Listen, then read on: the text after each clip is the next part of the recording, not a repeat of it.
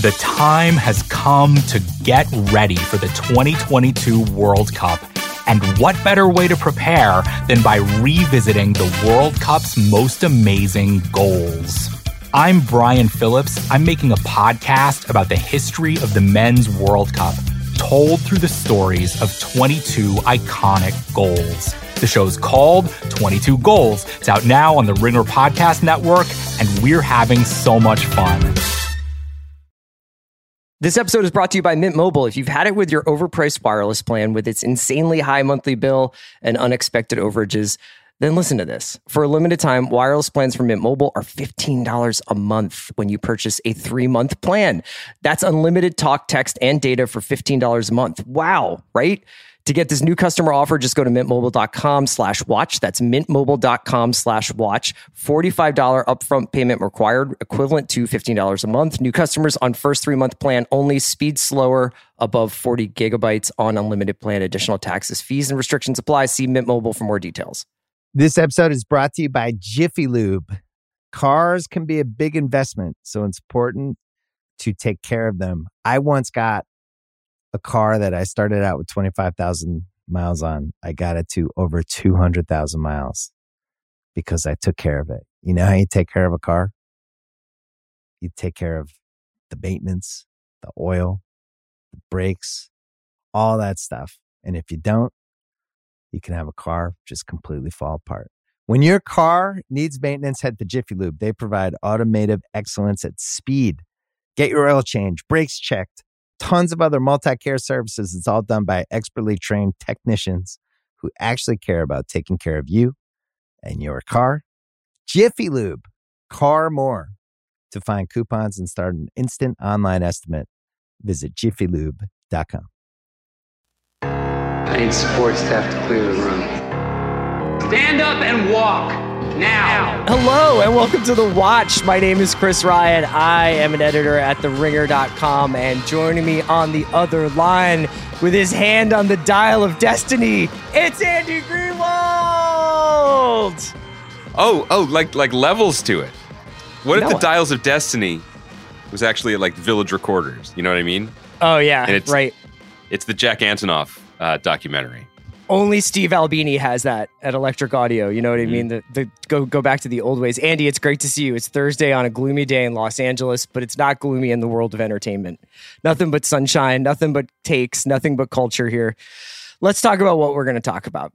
Okay. I have an Indiana Jones trailer for you to discuss. Yeah. I have some other Star Wars adjacent announcements to make. Oh. Not personally breaking this news, but just to... Wow. I'm relaying these pieces of info that I got from Bob Iger. If we have time, I have a note. I wanted to ask you about a new movie studio or new movie production model that is being trotted out by Ben Affleck and Matt Damon.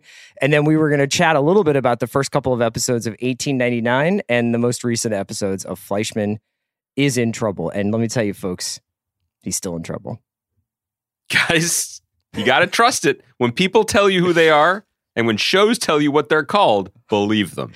You know, I'm cheating a little bit because I already sent this to you, but I want to see a new energy from you this year. This year meaning like going into 2023. And it is the energy of Boston Celtics head coach Joe Mazzulla when he was asked in a press conference, I think yesterday, how it felt to have the royal family in attendance at a Boston Celtics game. And Joe Mazzulla blinked once in about 45 seconds and said, Jesus, Mary, and Joseph, that's the only royal family I know. And they were like, no, the Prince and Princess of Wales. No, isolate the audio of the reporter who gives 40 seconds of the most uncomfortable laugh that Celtics coach Joe Mazzulla wants no part of. Yeah. It's an incredible piece of video that I've been thinking about ever since you sent it to me. I have never once reacted in that way or believed anything as fervently as he believed in his response to that. I want you to start. When I'm like, Andy, what do you think of family dynamics on Fleischman is in Trouble? Jesus, Mary, and Joseph's family dynamics? Because those are the only ones I acknowledge. My main concern, I want to be clear, is not Celtics coach Joe Mazzulla's religious passion, which I do not question or doubt. I don't think he knows what royal means. I guess Jesus was the king of the Hebrews. Yeah. Right? Okay. So there's some royalty involved. Wasn't he the king of kings? You tell me. Half of you tell me. I don't know. Okay. I don't read that testament. I think I'm going to do some research. I'm going to do my own research and then we'll figure it out. So you want me to stonewall you? Can I do one other note not related to the Boston Celtics head coach? Joe Mazzulla. You guys know, like I'm a big feedback guy. You know, podcasting, not a one-way street. It's just a marketplace of ideas and, you know, things could fly back and forth. So I'm here for you reply guys. And I did see one mention someone dinging my Strange World take. By the way, we have given more airtime to this movie than the audiences of America did. In the Walt Disney Corporation? Yeah. You're welcome, Bob Iger, yet again. But someone was like, you guys are wrong. Oh, sorry, you guy, Andy, is wrong. Chris has no part of this. Chris was busy watching the Miyazaki movie he agreed to see at this moment. Because the reason it tanked is because you might not know this, but the children of America are sick at record numbers. And I just want to stop you there. Hold my Robitussin, okay? Do you understand that I have been living in season 1 ER for the last 30 days? Like, I know. You know what I mean? Like, those letters in the Civil War documentary where they're like, my dearest Edwina, no one will know of the troubles we have seen or the arms that have been removed. Oh, imagine someone came up to him. Farewell, please, yeah. But someone come up to the person writing the letter and be like, did you ever stop to consider the gunfire? Like, I was made in the gunfire, okay? This is true. There is a wild kid pandemic happening right now that you might even hear a little echo of in my voice. But I don't think that's why Strange World failed. I don't. If you're going to mention the reply, guys, can I also just say thank you to people who were hitting us up about us being part of their Spotify Wrapped this year? Oh, yeah. I thought that was really sweet. Thank you, as always, to people for listening to us. You know? I think we probably make this podcast for each other's entertainment, but we certainly appreciate everybody listening and engaging with it. And I mean, it's just always so cool to see us, see the little blue logo there with everybody else. Yeah, except the people who listen to the big picture a little bit more. Not like over SMS mail. Yeah. No, it is very nice. Thank you. Should we let's talk about Indiana Jones and the Dial of Destiny, which had, I think, a surprise trailer released today. It was at like a Brazilian convention of Disney or it was like, I was not prepared for this. Brazil Comic-Con, which is where I drop all of my news, including my retirement from the watch effective immediately. I'm joining Coach Mazzulla's staff. You're joining the royal family of JM&J. Yep. Anyway, look, man, there's another Indiana Jones movie. It's the fifth one. It follows up like almost like probably a decade or so ago. It was Crystal Skull. And this one's directed by James Mangold, who I have a lot of time for. Directed Copland, directed Logan. He takes over for Steven Spielberg, which is still a strange thing to say because you would just associate Indiana Jones with like Spielberg. Like I would not assume that we would ever have seen a non-Spielberg Indiana Jones movie in our lifetimes, or specifically in his. It's called Indiana Jones and the Dial of Destiny. I think that's a little bit of a mouthful. So based on this trailer, I'm going with you. You can either choose to call it Indiana Jones : Maverick or The Irishman. Oh, okay. Great. They are using de-aging in this movie to, I think, do flashbacks to different parts of Indy's life. But also, I thought that this trailer had Top Gun Maverick notes in terms of kind of a summation of both a life of a fictional character, but also a summation of the gift that Harrison Ford has given movie audiences over the last, I don't know, 50, 60 years now at this point. So what was your take on the trailer? Well, I think there's a lot to like about it. I think the two main things to like are when something is taken over by fans of the thing, it can go any number of ways and you can't judge it from a trailer. But Mangold obviously is a disciple of Spielberg. He's older than us, but grew up with these movies. They influenced him. It seems to get the aesthetic details right. You know, even just the sort of like the buttery torchlight, like it looks like an Indiana Jones movie, which matters. It sounds and feels like an Indiana Jones movie, which matters. Thing number two is Phoebe Waller-Bridge. Of all of the guests who have appeared on the Watch podcast that I would like to be the de facto number two in an Indiana Jones sequel, I think she's my pick. And it's, I see Chris, this is an audio, but he's thinking about it. I'm thinking about it. Watch guests that I would like to see. Right. I mean, RZA would be pretty good. RZA would be good. Gail Simmons would be good. Gail Simmons would be good, yeah. Okay, we'll circle back to this. Okay. Just that she is so uniquely great and brings something that is so specific. And I love the idea of her having a platform like this. You know, it's an interestingly put together movie because we don't know the plot. It's about aliens. Crystal Skull. Oh, so we know the plot. Yeah, it's set in the 60s. Well, no, I'm just saying that like Crystal Skull was really bad, right? Like can we say that? Is that officially in the record? Yeah. And it was also so transparently like, he will have a son and the son will take over and then we will cast Shia LaBeouf as the son and we'll never speak about this again. This feels a little bit freed of that. I mean, who knows what Phoebe's character, what the relationship may be. I think they say goddaughter or something at some point. But it seems pretty slim, right? It's him, it's her, it's John Rhys Davies, just who is, by the way, who I knew was alive and was just excited to welcome back. One of your favorite members of the royal family, John Rhys Davies. 100%. And watch MVP Boyd Holbrook, who is just great in everything. Particularly the only person who loves Boyd Holbrook as much as I do is James Mangold because he also has him in Logan. Yeah, but it just feels like, I don't know. There's just a momentum to this that feels like, okay, maybe we had a reason to do this. So I'm cautiously optimistic. I had a question for you. As a, you know, we run a two-man game on these streets of Hollywood. You know, I'm chatting it up in the suites, but you're in the streets. Uh-huh. You know what I mean? Like you're out in front of the Chinese theater, just taking the pulse of America, getting stuck in cement. Does Harrison Ford have a tax bill come due? Because the vibe of Harrison Ford for a long time, right? Like post Random Hearts, like post I'm That Guy, was that he was fine, that he never necessarily wanted to be an actor. He was a carpenter, and now he didn't have to do this anymore. He was just going to fly his little planes and occasionally land his little planes, and that was it, right? And then the idea of him coming back as Han Solo felt like a, will he do it? You know, he's kind of grumpy, but he did it.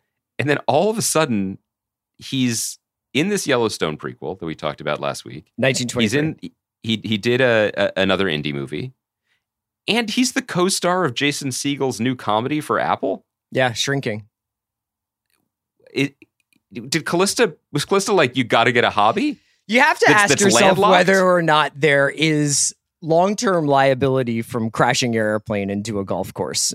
Yes. And I don't know that we've really gotten to the bottom of that, but let me like pop the balloon here a little bit for you. He's been doing this for a minute. I mean, starting with coming back for Force Awakens, coming back for Blade Runner, coming back for Indy. Oh, yeah, Blade Runner. I kind of feel like this is a half-decade-long victory lap for him to some extent. And you know what? I can't blame him. I mean, it's not like...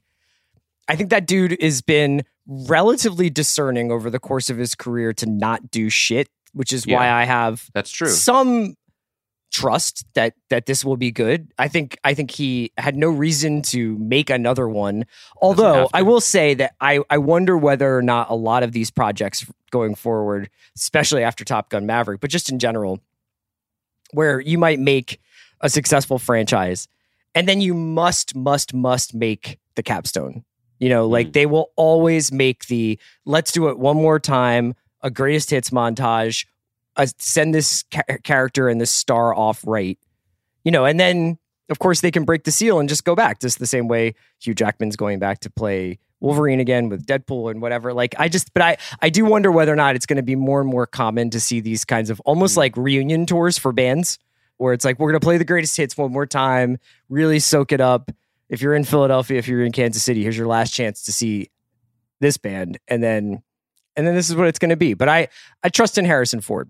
I just don't trust him to fly me anywhere, but I do trust him to make stuff. I was going to ask this question, and I think it may be a little bit answered by the fact that, you know, a Banta tank or whatever fell on his leg when he was making the last Star Wars movie, and he broke his leg, right? Yeah, like he's like a sneaky Tom Cruise award for dying while doing the movie. Like, yes, Harrison Ford breaks his legs a lot. But what I was going to say, he does. But what I was going to say was I wondered if it's gotten easier. Meaning the way movies are made now. Oh, yeah, where it's just all digitized? Yeah. Yes. So the demands on him, I mean, he's an 80-year-old man. The demands on him are the demands on him. I'm not, you know, but again, we're loyal subjects of, I believe, our President King, who is also 80 years old. He's the only royal family I recognize is Joey, Hunter, Jill, Hunter again. All the kings. Oh, yeah. No, but like, did it get easier? Like, we're not making this movie without you. So you will come to this set and here's how many hours you'll work and it'll be in front of this screen and then we can digitize X, Y, and Z thing. Like, in the same way that with a lot of legacy touring acts, I think you would ask them, considering the way they used to tour in the 70s, what it's like now, where you get on a luxury private plane and you fly to a city for 5 days and you go on stage with your band, but there's a secret second band behind the screen. There's like the real band in the shadows. Yeah, it's like, and now our touring musicians. Waddy Wattel is actually playing all the music. Yeah. But I don't know. It's just a question to ask. Well, we'll get to the bottom of it. I can't think of two better guys to do this job is to get to the bottom of whether or not Harrison Ford is fucking... Are you giving enough effort here, Harrison? We're just I brought the calipers. Can I just check the bone density of your legs? Like, it's just a question. We're just asking the questions. Real quick, I wanted to just say Mandalorian is coming back March 1st, which is sooner than it sounds. And I, for one... I'm ready to get back to real Star Wars, you know? Enough with the politics, enough with the revolutions, enough with the dense world building. Get this fucking baby in front of me. Have him delighted by space travel, and then have this guy with a mask protect him. That's all I want. That's my pivot. You're breaking news to me. Do you think Pedro Pascal is learning this news from our podcast? He's like live from the Last of Us press junket. It's like, oh, that's cool. And Pedro, okay, you did amazing work on the third season of Mandalorian. Okay, so I that is some news. Can I check in with you about another thing? I wanted to start this a few weeks ago, but now all of a sudden it's December. Can I take your avatar temperature? Because, Chris, I don't know if you know this. There's an Avatar movie coming out in like a week, 2 weeks. I'm starting trust my own ability to stick to my plans. So my Avatar temperature is I'll go see Avatar relatively soon after it comes out. Maybe not like opening night, but I wouldn't be surprised to find myself there opening weekend. On the other hand, I might not. You know, like I just might not. And it's not anything against Big Jim Cameron, who I love, but I don't know. It's like sometimes you get into December and you just get real cozy. The hookah comes out. You know, you just want to like lie among your piles of books, get under a blanket. This is such a good podcast. I just feel like people who tune into this podcast for the latest word on pop culture. Fire up the Christmas tree and think about the real royal family. Love hearing two 45-year-olds talk about all the stuff they're not going to see. Are you going to go? You went out and saw Wakanda Forever. You have nothing to be ashamed of. You're out there on the front lines. Thank you. And the answer has changed and it may surprise you. So first of all, don't tell me Strange World tanked because a couple kids had the sniffles. Disney can push the button and make a thing happen if they want to. This was a punchline, not just for us, but for many people. Like Avatar was the quietest, most successful movie of all time ever, right? Like I almost can't believe it happened. It had no cultural footprint that I was aware of. Nobody talked about it. 3D didn't change anything. I don't see many young Na'vi out at Halloween. Of course, it's dark. You know, it gets dark earlier on Halloween, so maybe. But presumably, they would glow, right? I'm like, it's Mystique from the X-Men. Did you say presumably they would glow? Do you know more about their iridescent? Well, because you have to be able to see in the depths of water, right? I don't even remember water being an important part of Avatar. You're gonna have to get familiar with the way of water, my friend. Exactly. So all of this is to say, I was ready to do that bit and be like, guys, before you started talking about getting cozy, I was going to be like, I'm just not doing it. I'm sorry. There are other podcasts. I'm not doing this one. And then the most important day of my life and podcast listeners' life, last Sunday when I took my children to see Disney's Strange World. Holy shit. In theaters. If you say that one more time, I'm fucking firing you. It's fine. I have an announcement to make in Brazil and I've got a plane to catch. There was a trailer for Way of Water and my children were hype AF. Do they know what it was? Yes. And my older daughter was like, I want to see Avatar. And all I could remember was Stephen Lang in a mech skeleton, like just firing guns. So I was like, I don't think you should. Don't guys get like paralyzed and then they're like, but you can come back to like full, you can get back on the field if you wear this mech skeleton and jump into the Matrix here? I believe so. I mostly want to protect her from Giovanni Ribisi. Like, she just can't see a Ribisi film until she's just old enough to just really understand the context. But till it's time to watch Boiler Room. Exactly. That's the first one. But I would, anyway, just to say, like, I had no idea. And even the younger one, who was not checking for any of this, thought it was real, like, was really into the trailer. So Big Jim may know more than we do, and the Disney hype machine is in effect, and people are talking about it, and they're even writing the articles about the thing that I was joking that people didn't remember it, but guess what? They do. It's going to be a big hit. It's going to be a big hit. It's a great prediction. And you're going to see it. And you're going to tell me about it. In all seriousness, I did want to bounce one more thing off of you today. So when the Iger counter went off on tilt, and we rushed to come talk about Bob Iger, I believe that was last Monday, right? Yes. It kind of overshadowed another bit of Hollywood news, which was that Matt Damon and Ben Affleck, in conjunction with Redbird, which is like a venture capital, are starting a company called Equity Artists, which is essentially in the guise of United Artists, a bunch of creative-led studio efforts over the years. American Zoetrope, famously a big failure for Francis Ford Coppola, although it was his dream to run his own studio. There have been a bunch of attempts by the creative talent in Hollywood to try and upend the studio monopoly and the current like sort of paradigm of how movies get financed and released. Right. A few years ago, I think if people remember, one of the most interesting but sort of quietly quit sort of adventures was Steven Soderbergh, who was like, I think we can reimagine cinematic theatrical distribution. I think it was with Logan Lucky he was attempting to do that, right?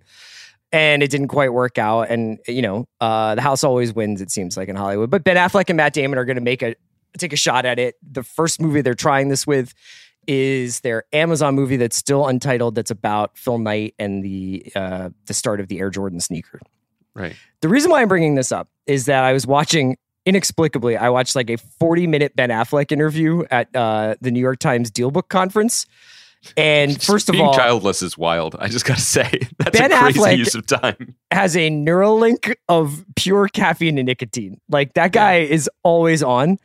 But he was kind of going into what this value proposition of Equity Artist is. And the thing that he kept mentioning is something that I've also heard Matt Damon talk about in the past, which is what happened when the home video market dried up, and why that's essentially why we don't get the Rounders, the Michael Claytons, the whatevers, like the 90s entertaining dramas and comedies that we kind of grew up on and that we love and that we talk about all the time, is that those movies weren't necessarily hits in the box office. They just had second lives on home video, whether it was DVD or VHS or whatever. And that the participation in the profits from those secondary revenue stream, like the way that actors or directors or whoever, producers, could say, okay, well, I know I'm going to make my money back here. That was what kind of prompted people to take more chances, to make more interesting, kind of maybe more adult fare or whatever.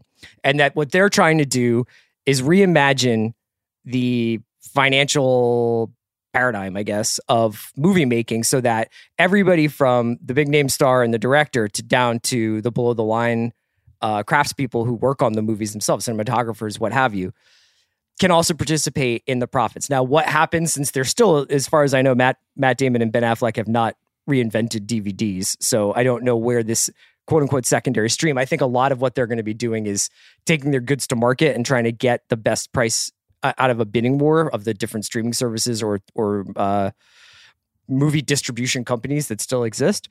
The reason why I do this very long-winded intro to ask you is, I know that there is... Do you want me to join you in starting another paradigm-shifting production model?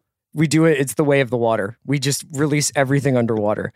No, yes. I wanted to ask you, because isn't this going to be also a major storyline and idea when it comes to the WGA's negotiations coming, which are coming up soon, which is like, we don't have there's no residuals anymore. There's no long-standing way to profit from our work after the point of release. So we basically get this upfront payment from a Netflix, from an Amazon, from a Hulu or whatever. This thing goes up And then no matter if it winds up doing Seinfeld and Friends numbers or Terriers numbers, I get paid the same, right? And that going forward, one of the major kind of tension points in Hollywood and in the making of the movies and TV shows that we love are going to be whether or not we can figure out a way for people to get paid properly once their thing comes out.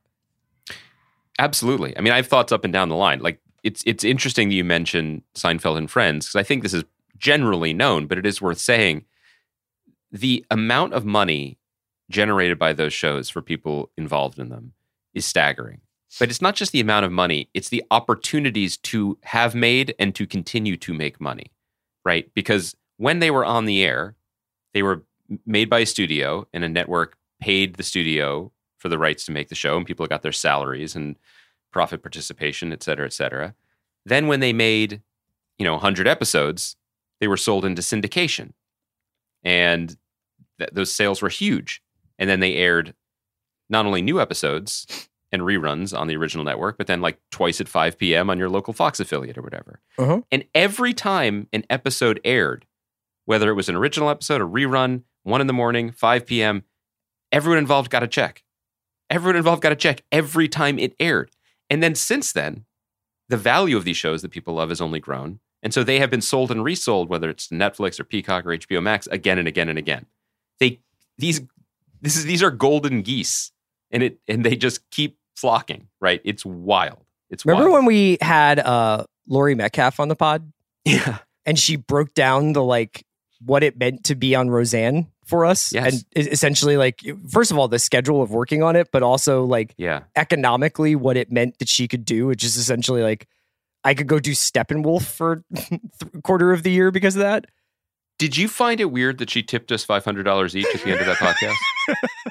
We've never talked about that publicly. I thought it was, but I never declared that. So maybe we should have Kaya cut that because I don't want the IRS. But I just bring that up to say, the degree to which all of those revenue streams are closed. Yeah, not just a couple of them; they're closed. If you sell a show to Netflix, thank you for the check, Netflix. That's it. Yeah, it's done. It's not going anywhere else. And I don't mean if you sell Friends, your previously existing show, to Netflix to air on Netflix as a second window. I'm saying a Netflix original like 1899 that we're about to talk about. That's it. And, I know people love this. I'll say the show I made was on cable. So when it was on, you get an additional check when it airs. And then it reran thrice. Mm-hmm. And now it's on Freevee and it's on its second window. And that's it. So residual checks, which were not... I'm not talking Jason Alexander level, but it's a nice thing for people in the industry who have had much longer careers than I have. There's a little bit extra income at the end of it. So yes, that's all gone, and everything, people still get paid very well, but everything's tumbled down. I legitimately don't know where Matt and Ben see what this extra, I think that what they're trying to do is the Blumhouse model, which is, let's make movies with your fee up front being smaller, but your participation in the success being bigger, which is when Jason Blum goes to Ethan Hawke and says, you do Black Phone for $500,000 or whatever the scale is or whatever he winds up getting. But when that movie makes $80 million, you make 30, I think though, that's what's lurking behind this. And I haven't really delved into the paperwork. Ben and Matt sent it to me late last night, so I haven't had a lot of time. But. Well, it's funny because Affleck's CEO and Damon is chief content officer. Oh, great! Wow, that's actually how I would do it. But too, I think the position of CFO is open there if you want to go for it. I'm who is it? Who is it? David Paymer? Or Kevin Pollak? Who plays Dave's friend in Dave, who comes to do the government's books? Oh, it's Paymer. Yeah, it's Paymer. That's me. Great movie, by the way. I guess. The most interesting, the very interesting thing that you referenced is that investing in a movie wasn't like investing in a restaurant. People are always if you want to hang out with your friends, maybe convert your basement. Don't open a restaurant, especially if you want your money back. It's just it's a good thing for the world, but it's an almost guaranteed money loser. And I feel like that's what entertainment broadly is now. Mm-hmm. It didn't used to be that way, and it isn't for everyone. I mean, that potentially negligent or criminally negligent guy who was making movies with Bruce Willis for $40 a year like there is still this shadow marketplace of like Wesley Snipes and Bruce Willis in Action Train, and you know, right. Then they sell it all over the world. You can make money back that way, I guess, but the return on investment is not what it was. So attracting people to invest and then be invested in it is very different. I don't know. I actually have one last sort of, I don't know if this is a real concern or not, but we all want those movies to come back. Mm-hmm. You know, the types of movies that we loved, that these guys loved, that gave them a different sort of career because it wasn't always about first week, boffo, whatever. It was just like, oh, I love those guys. Oh, look what I have in my life. Look what I'm rewatching. It's a different relationship with talent too when you engage with it that way. I don't know how many Rounders scripts are lying around anymore. Like I don't know either. There always are some. But and this is something that I've been chatting with Sean and Amanda a little bit about this, like on and offline, but like you do wonder whether that's just the bear, you know, and that there's a version there's a version of the bear where you cut like 2 or 3 of those episodes and it's essentially Carmi's arc, you know, and that's a classic. We compared Jeremy Allen White to Dustin Hoffman before in terms of his look. Like that's a Dustin Hoffman movie from the 70s, you know? The Bear was a movie. Chris Storer wrote it as a movie, yeah. And it turned into a TV show. And I would say the same is true about many of our favorites over the last few years. There are things that we're going to talk about momentarily about Fleischman that I adore, that I equate with cinema, that I feel like are things that used to, I mean, I said it last week, right? That these are like, this show is what movies were in 1982. See, that's funny because I disagree with you. Oh, what? Well, what? I disagree with you that that's Kaya, turn the TikTok camera on. Yeah, I know, Kaya. What does that even mean? I've never known. Because they're on camera the whole time. I never know what that means. I know.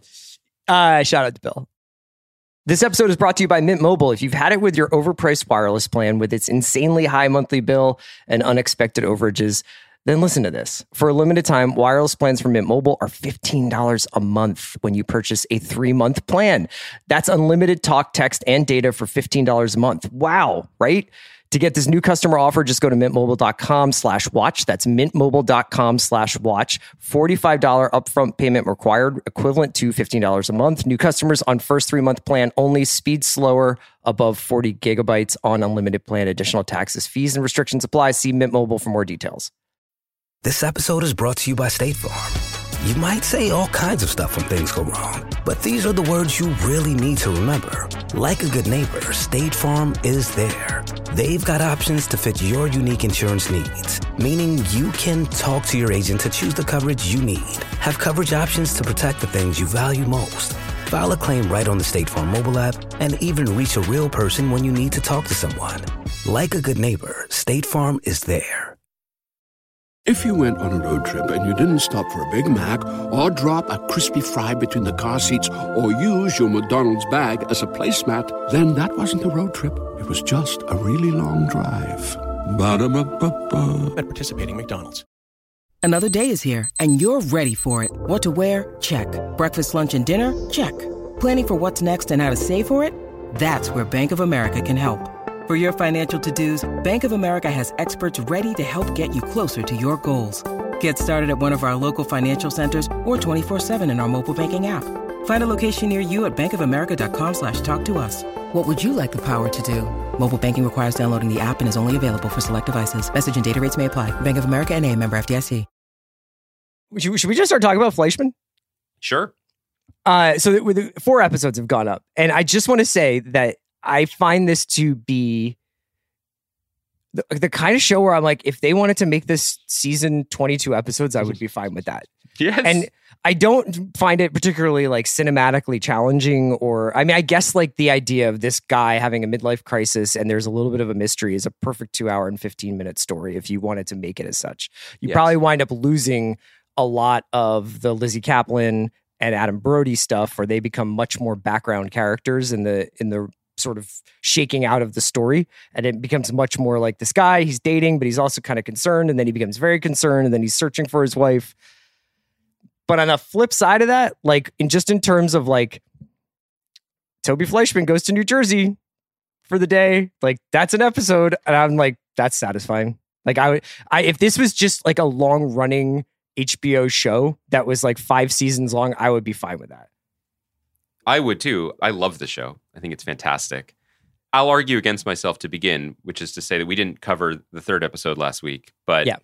I thought that the space given to and the attention paid to the Rachel Fleischman story and the it's essentially a long flashback of that, their meet cute and the early years of their relationship through postpartum depression and her success. You don't get that in a movie.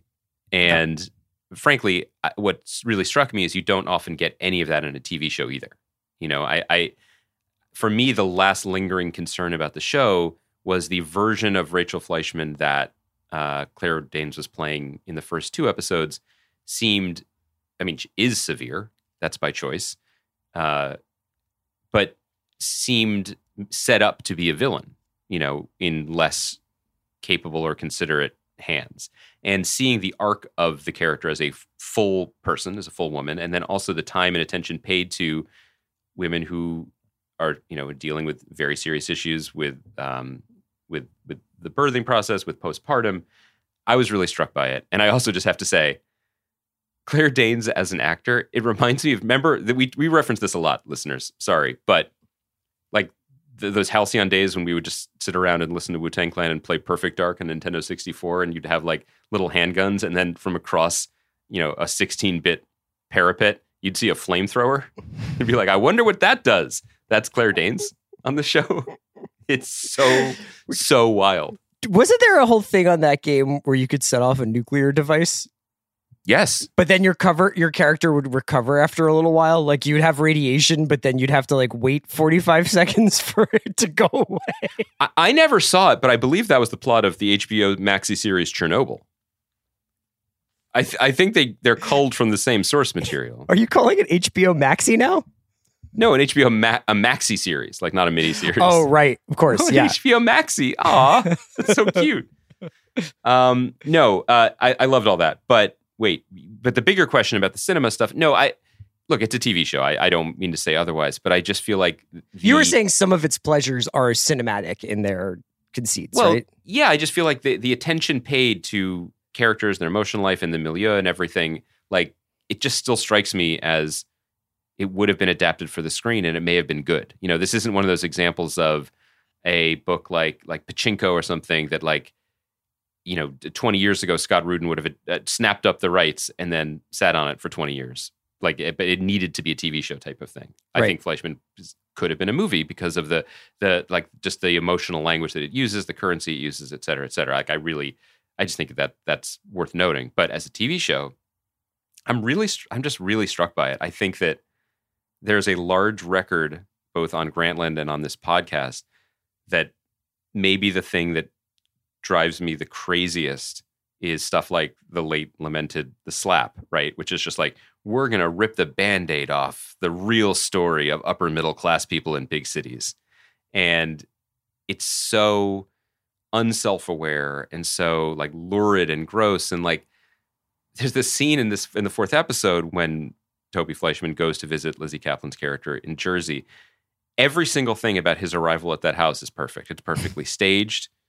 The business with the children, Josh Radnor, performance of a lifetime with like 6 lines of dialogue. The refrigerator door just opening. She's like, I'm doing the water bottles. Do you know how much of my life is doing the water bottles, Chris? It's like playing aging indie rock dad is like, this is his Jake LaMotta part. All of them. There's the scene when the two of them lie back at the country club or whatever it is. And usually when you see actors have to go, quote, you know, live the way of the water, basically, you know that they've been living the way of keto for 6 months and like putting a trainer in the line item of their contract. These guys were like, fucking finally, you know what I want? Like, they went into set and they were like, I want this body to say one thing. And that thing is, I listen to Wilco. You know what I mean? Like, it's just late period Wilco.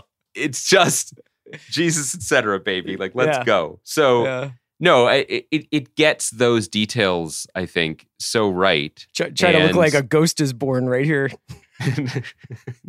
In the right light, or in the wrong light. And then we talked about it with Adam Brody. I just feel like all of the actors on the show seem to be like, thank God there's no ping pong balls. You know, like, it's just, we're just hanging out and we just be here. And do you feel like it's an appropriate? So we're at episode 4. Yeah. I think there are 4. So we're really at the mid-season turn here. Yeah, and he's not in that much trouble yet. I know we said like that at it's the an appropriate episode count. Like, I guess I mean, we haven't read the book, so we don't know where it's going. So we don't know whether it's going to feel like it's dragging or what what it feels inevitable about it or not. But yeah, I don't know what the I don't.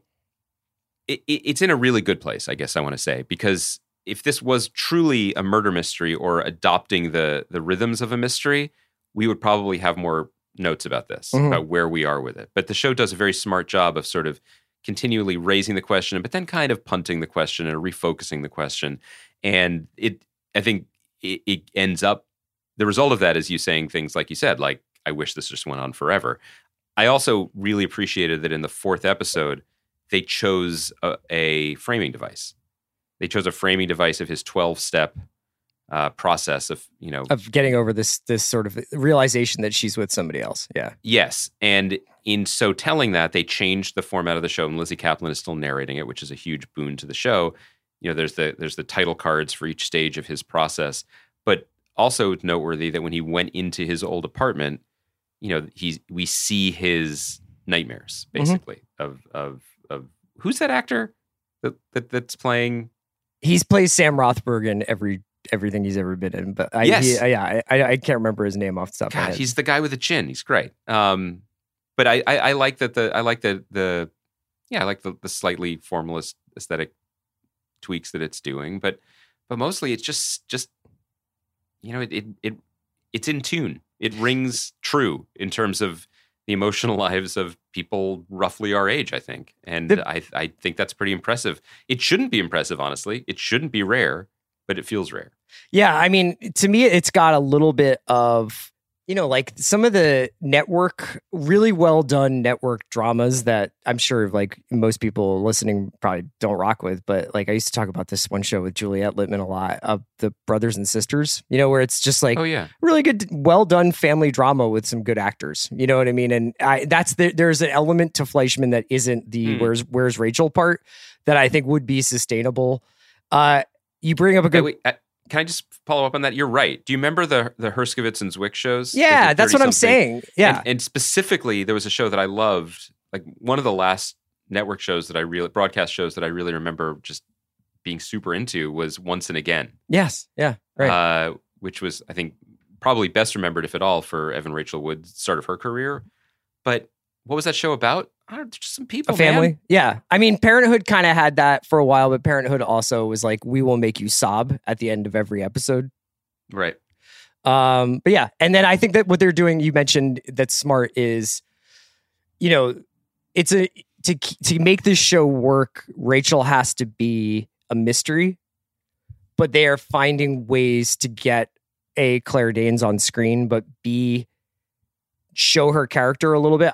You know, you could argue not enough, but it's always through Toby's POV, and then you also have the Lizzie Kaplan POV on top. You have the Libby sort of narration on top. But I agree with you that I thought it was good that they were due a Rachel episode, because I don't know if you could do 5, 6, 7 episodes of just him being like, I can't believe she cheated on me. Where the fuck did she go? You know? Yeah, and it's also interesting. I mean, you don't get Claire Danes to do it if it's just one thing. Right. And so I think that's worth noting too. But the show is ultimately, it's about our guy Toby, but the moments in the episode after the birth of their first child where she's just like, this is shown, it's not told, but no, it's both. When she's like, they didn't teach us how to do this, to play with the baby, to, you know, these are real moments that many people have lived with and have experienced, whether for themselves or people in their family, loved ones. And that stuff doesn't often get on the screen because it's spiky, it's disagreeable, it runs counter to people's expectations. And I liked the way the show did that.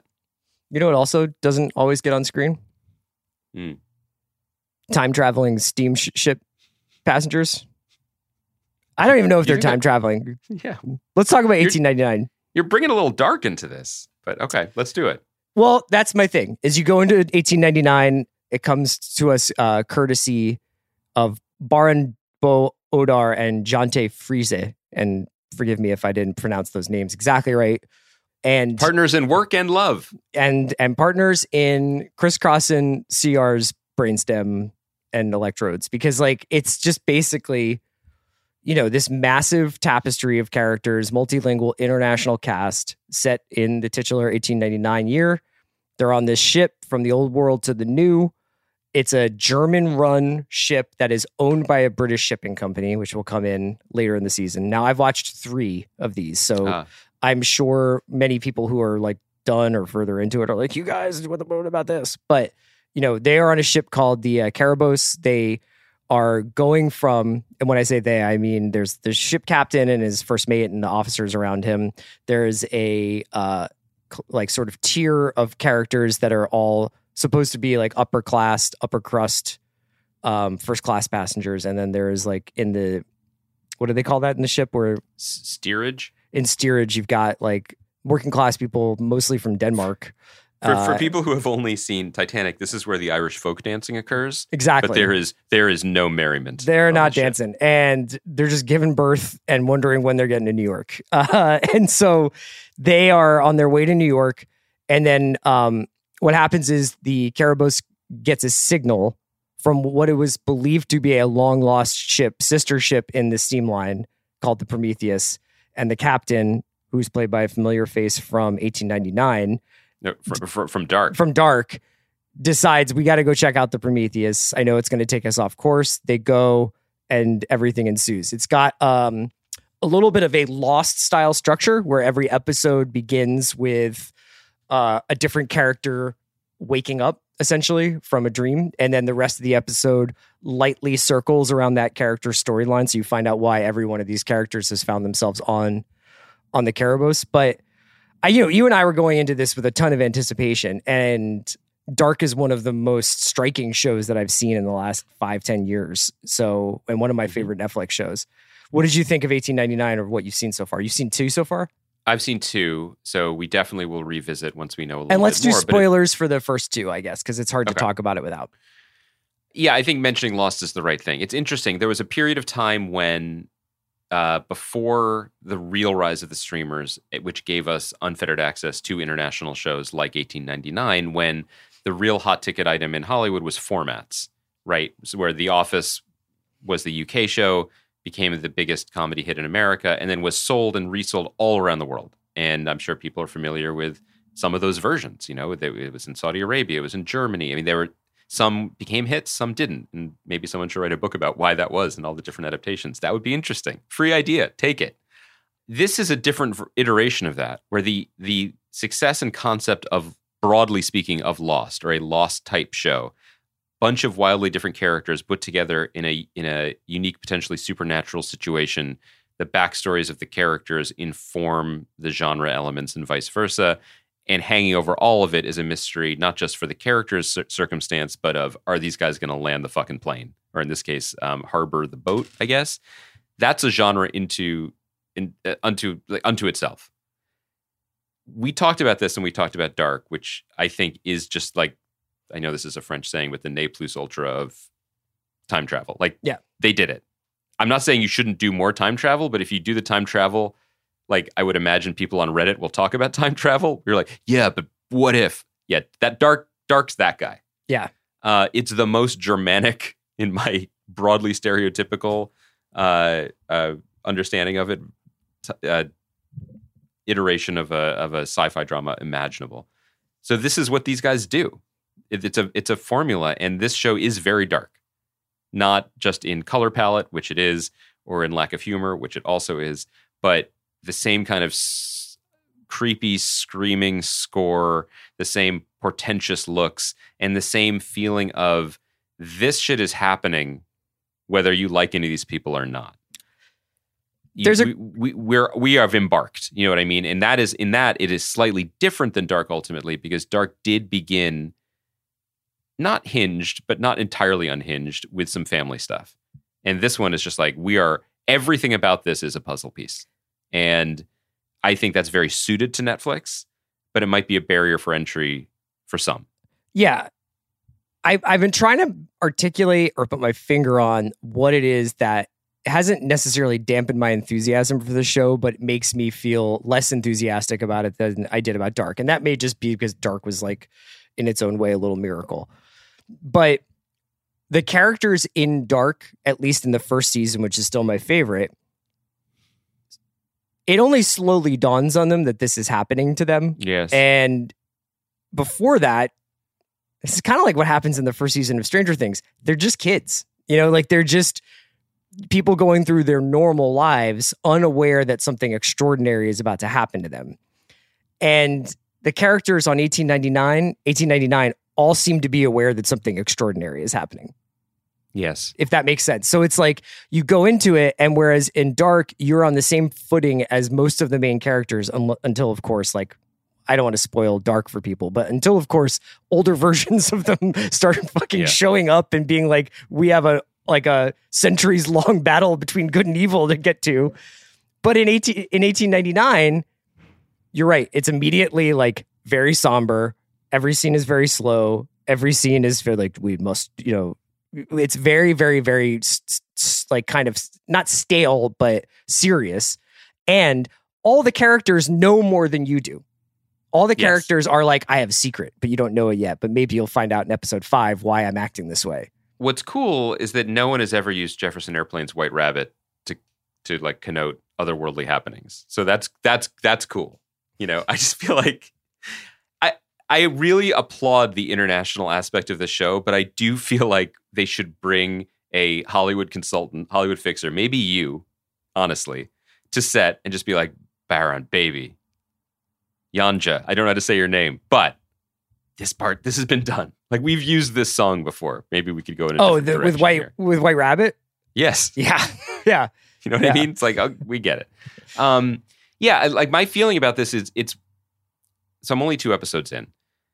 I feel fondness for the show already because I like the thing that they do. I think they just are so committed to the bit, the way that it's directed, the way that it's art directed, the production design, the actors they get.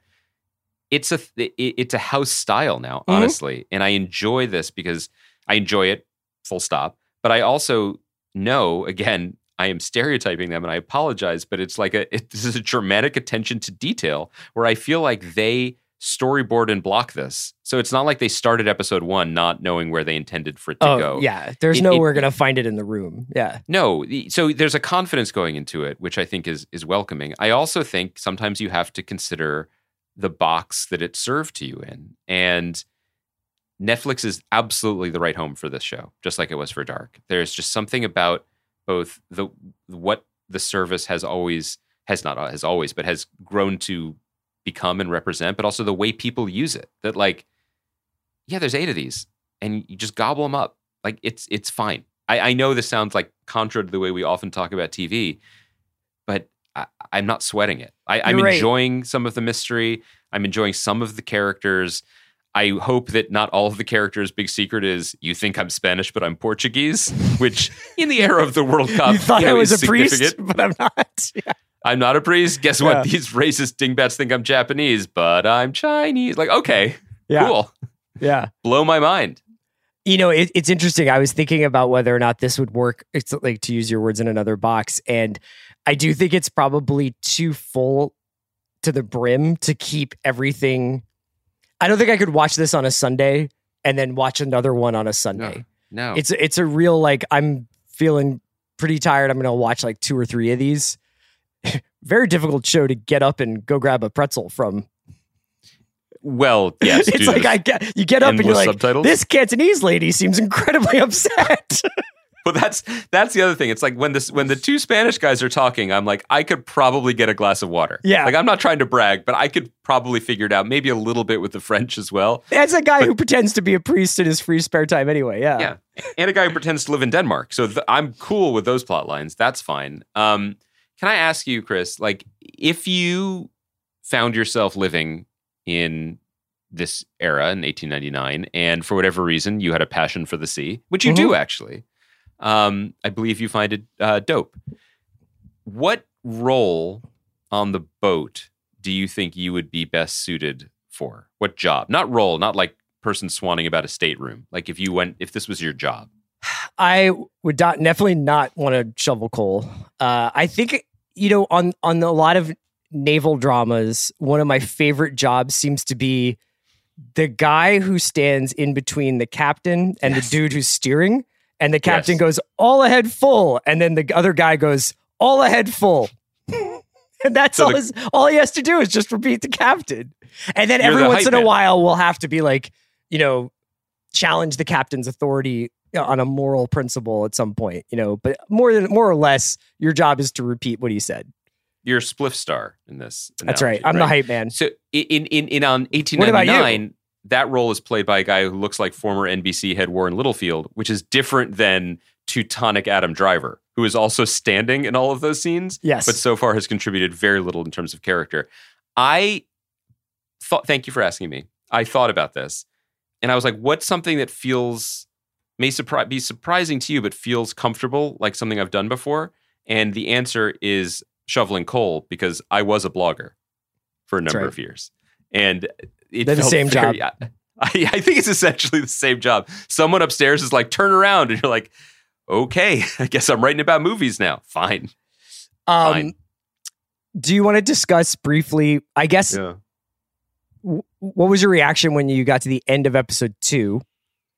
And there is a quick shot of a wall of televisions that obviously suggests a technology that was not invented in the turn of the 20th century. So what was your, like, were you kind of expecting that sort of side door?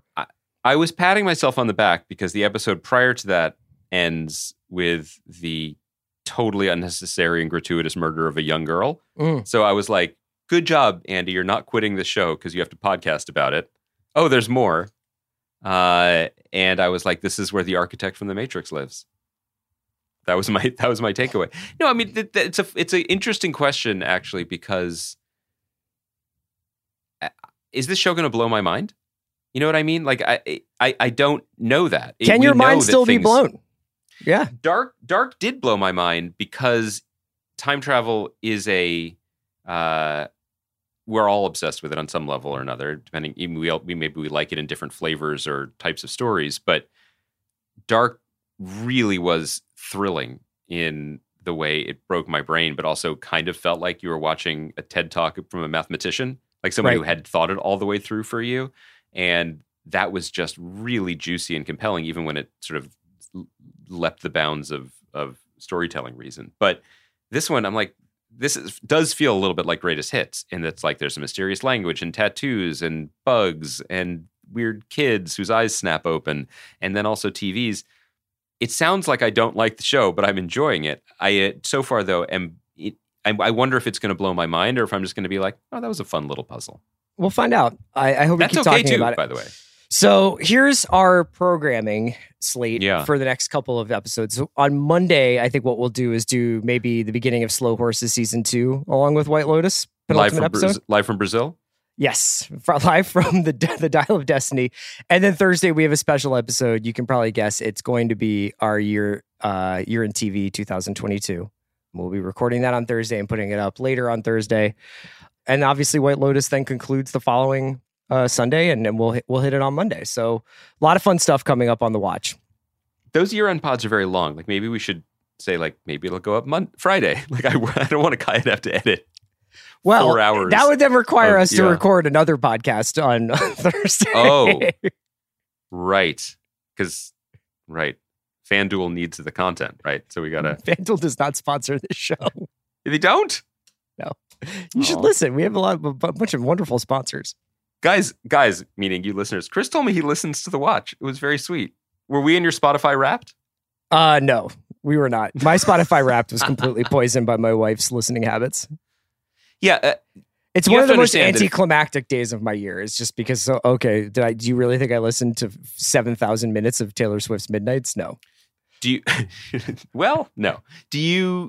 Yeah, don't ever ask someone with children to share their Spotify. I mean, guys... Are the songs in the Lego Movie 2 surprisingly good? Yes. But you don't need some sort of algorithmic representation on Instagram to know that. Okay? It's fine. It's fine. Thank you to Kaya for producing us. And thank you to Andy for appearing today. It was big of you. I almost did it in my native Portuguese because I live here now. Also, I'm a priest. Talk to you on Monday.